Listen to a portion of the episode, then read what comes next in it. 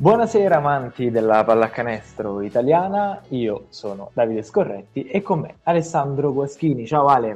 Ciao Davide, ciao ragazzi a casa. Benvenuti a, in questa nuova avventura del palinsesto di quinto quarto, questo è Tiro da due e oggi saremo solo io eh, ed Alessandro, ma per il resto dei nostri episodi saremo accompagnati da uno dei volti noti, notissimi di quinto quarto, Valerio Tini Brunozzi, e questo è l'esordio nella nostra avventura, nell'analisi, diciamo, proviamo a mettere il naso nella serie A2 raccontando eh, quelle squadre che abbiamo imparato a conoscere nei nostri anni di analisi di Serie B e poi eh, approcciandosi al, al secondo campionato italiano.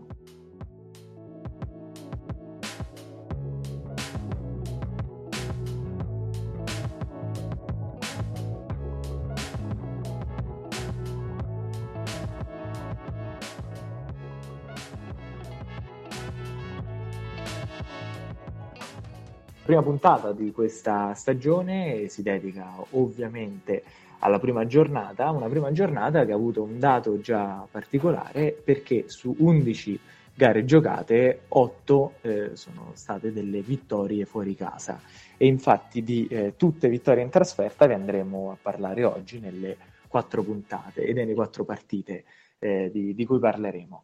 Eh, cominciamo dal girone verde che è quello che ha avuto po' più di risultati in bilico e direi scegli tu da dove cominciare e ci tuffiamo.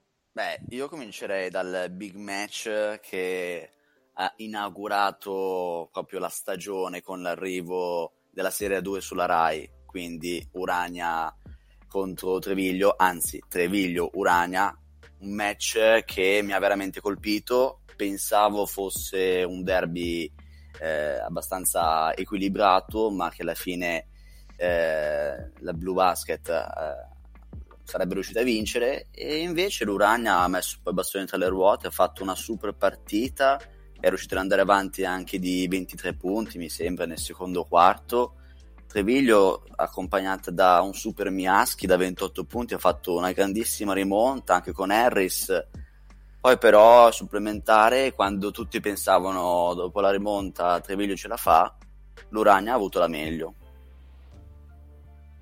sì, ha avuto la meglio, 4 ad 8 il, il punteggio diciamo, del, dell'overtime che, che, si è giocato, un, una grandissima prestazione eh, de, degli americani, Giddy Potts per, eh, per, Milano 23 punti a segno e Jon Lucusor con 14 punti, 14 rimbalzi eh, e 2 assist, diciamo, un giocatore con la valutazione migliore eh, in questa partita.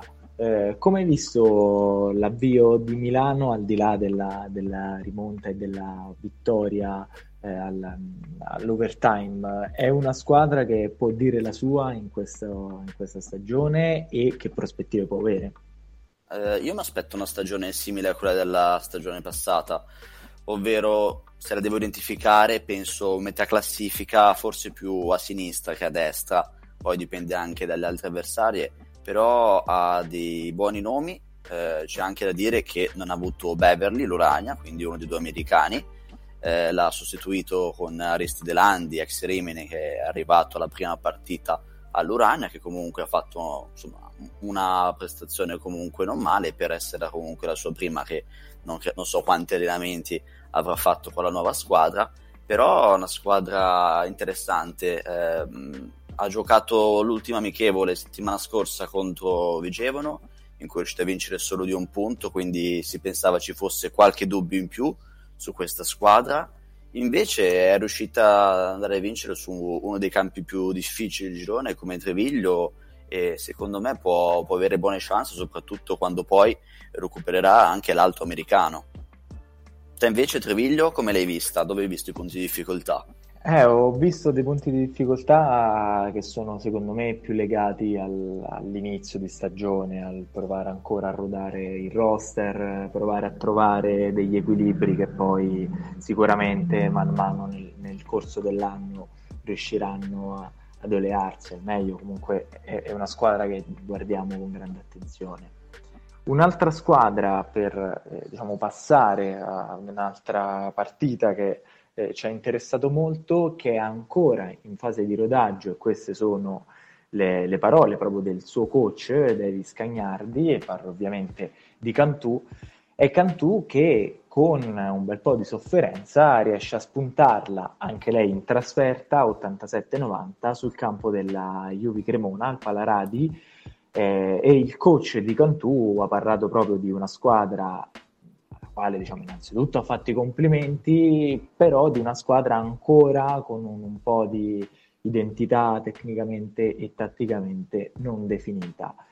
Eh, Cantù è inutile che ci giriamo intorno, è una delle squadre attese di questo certo. campionato, i 25 punti, 6 rimbalzi e 6 assist di Anthony Hickey diciamo, sono stati una garanzia per, eh, per, per questa vittoria però certo è che, come dice il, il, suo coach, probabilmente una squadra più rodata, una Cantù più, più in forma nel, nelle prossime settimane, forse avrebbe sofferto anche un po' di meno contro Cremona.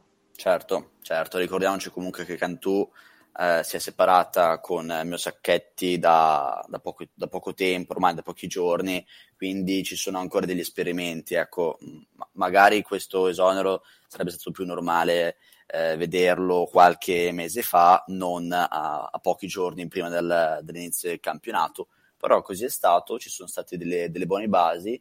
Te hai citato Iki, io ti cito Lorenzo Bucarelli che ha fatto una prestazione ancora migliore con 29 punti 37 di valutazione, è stato veramente, veramente fenomenale, però comunque ci sono quei tanti giocatori che hanno giocato diverse stagioni in Serie A che hanno una buona freddezza in quei momenti eh, particolari. Cito per esempio un Baldi Rossi che ha segnato solo 4 punti, però sono suoi i due tiri liberi che ha segnato per sancire la vittoria definitiva di Cantù.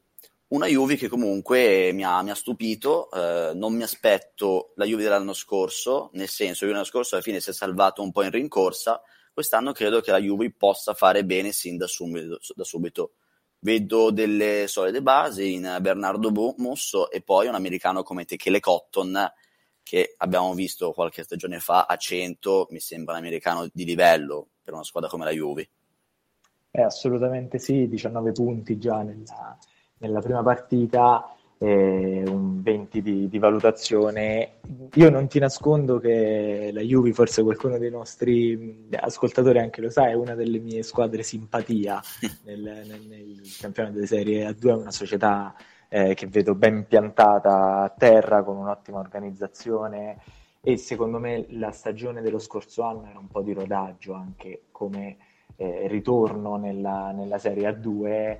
Eh, lo scorso anno è stata anche una stagione complessa dovuta sì. al, numero grandissimo di squadre eh, retrocesse, quindi un po' tutti hanno avuto la paura di... Sì, sì, di poi essere... hanno avuto tanti infortuni l'anno scorso, è stata una esatto. stagione travagliata.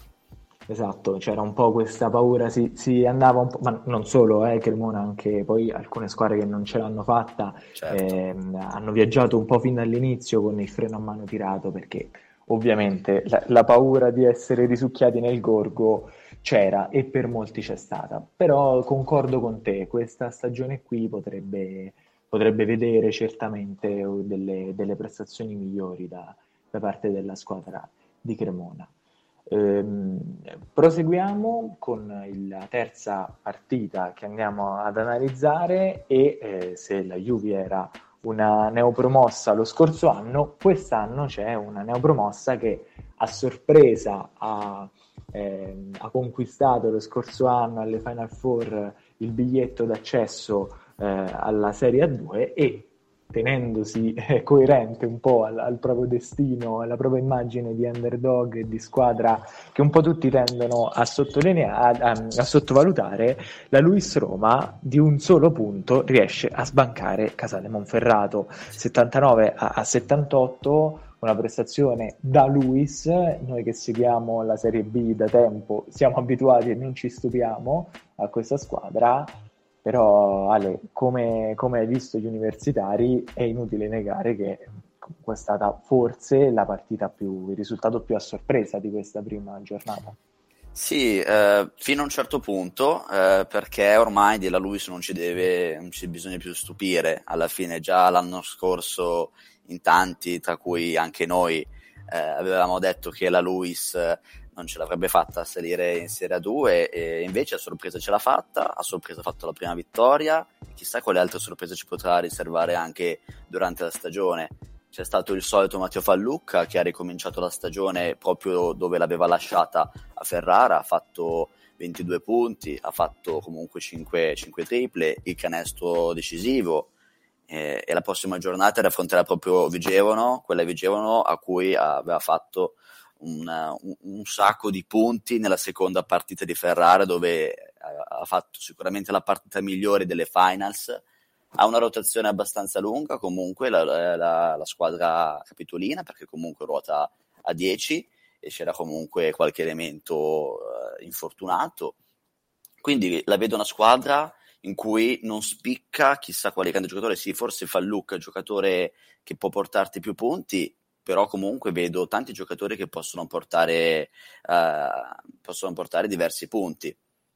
E poi Casale, boh, non lo so, eh, è stata la prima di Di Bella, un allenatore che forse gli manca qualche esperienza nelle categorie superiori, è sicuramente stata una scommessa questa, però Casale invece mi convince un po' di meno rispetto alla Luz, quindi io questa vittoria in trasferta un po' quasi quasi potevo aspettarmela, ah, te invece come lo vedi Casale? Eh, sì, Casale diciamo... B- dipende anche un po', forse uno dei volti di Casale è, il suo americano, Dalton Pepper, che certo. è un certo. giocatore che noi a Rieti abbiamo imparato a, a conoscere e che un po' rappresenta anche un andamento un po' ondivago, ecco, non so come, come, come definirlo meglio.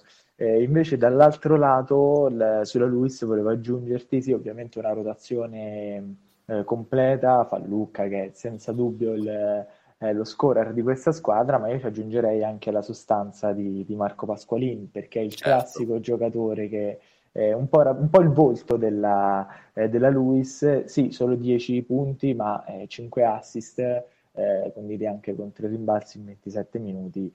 È stata una prestazione da, da Pasqualin. Sono curioso di vedere anche D'Argenzio che aveva molto spazio in Serie B. Vediamo come riuscirà ad ambientarsi. Sì, in, sì, per ora ha cominciato un po' a rilento, esatto. ma sappiamo per come è fatto D'Argenzio che ci potrà abituare meglio poi. E ricordiamo che Marco Pasqualin comunque è alto 1,78 m. Esatto, esatto.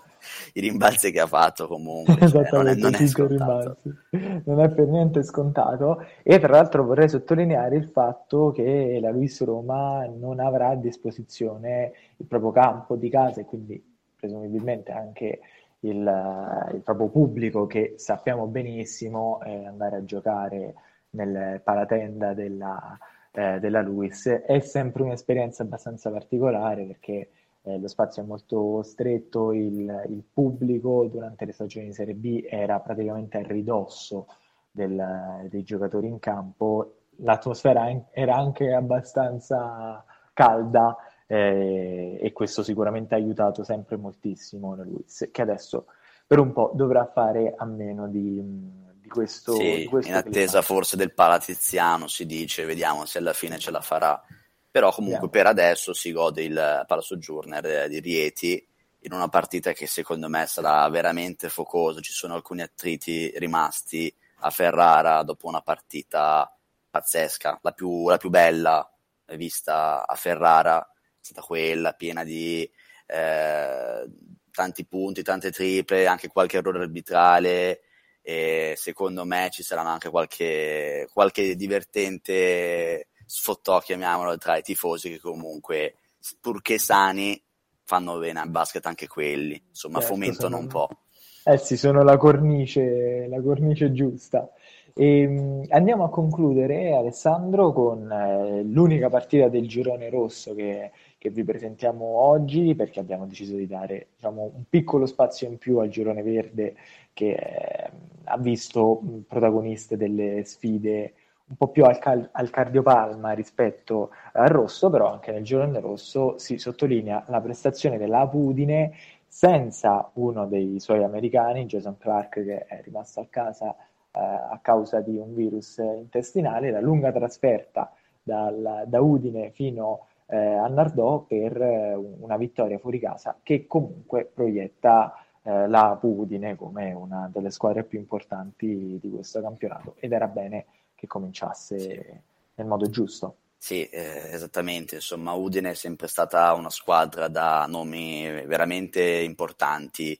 L'anno scorso, forse per i nomi che aveva, poteva fare anche qualcosina in più. Eh, quest'anno può essere una stagione ancora migliore. Eh, c'è stato sicuramente un buon inizio. Eh, inutile nascondere che la prestazione migliore l'ha fatta Diego Monaldi. Cioè, mi ricordo un canestro sul finire dei 24 secondi, un'acrobazia, una tripla veramente fantastica, ma ha fatto anche un'entrata decisiva nei minuti finali, insomma è stato suo il grosso del merito di, di questa partita, ma c'è stato anche un Matteo Da Ross eh, molto vicino a una doppia doppia, insomma eh sì. c'è un Ali Begovic, e Carotti. Sta, e stava per fare tripla doppia con i falli perché ne ha subiti ben sette. Eh, esatto, esatto, esatto è insomma un giocatore di quelli che magari non fa tantissimi punti ma sa fare tante cose e bene e sono molto importanti questi giocatori bene eh, io direi che come primo, eh, prima puntata eh, abbiamo dato ci diamo appuntamento alla prossima settimana. Avremo un formato leggermente diverso da questo. Questo era un primo episodio di contatto una sorta di eh, puntata pilota. Ci sarà, come dicevo, anche il nostro Valerio Tieni Brunozzi e, e procederemo con un'analisi più specifica dell'intera giornata del girone verde e dell'intera giornata del girone rosso e poi affronteremo un tema eh, specifico per, eh, per, per, episodio, analizzando quello che è accaduto nella, nella, nella giornata precedente e consigliandovi dei match per eh, la giornata successiva.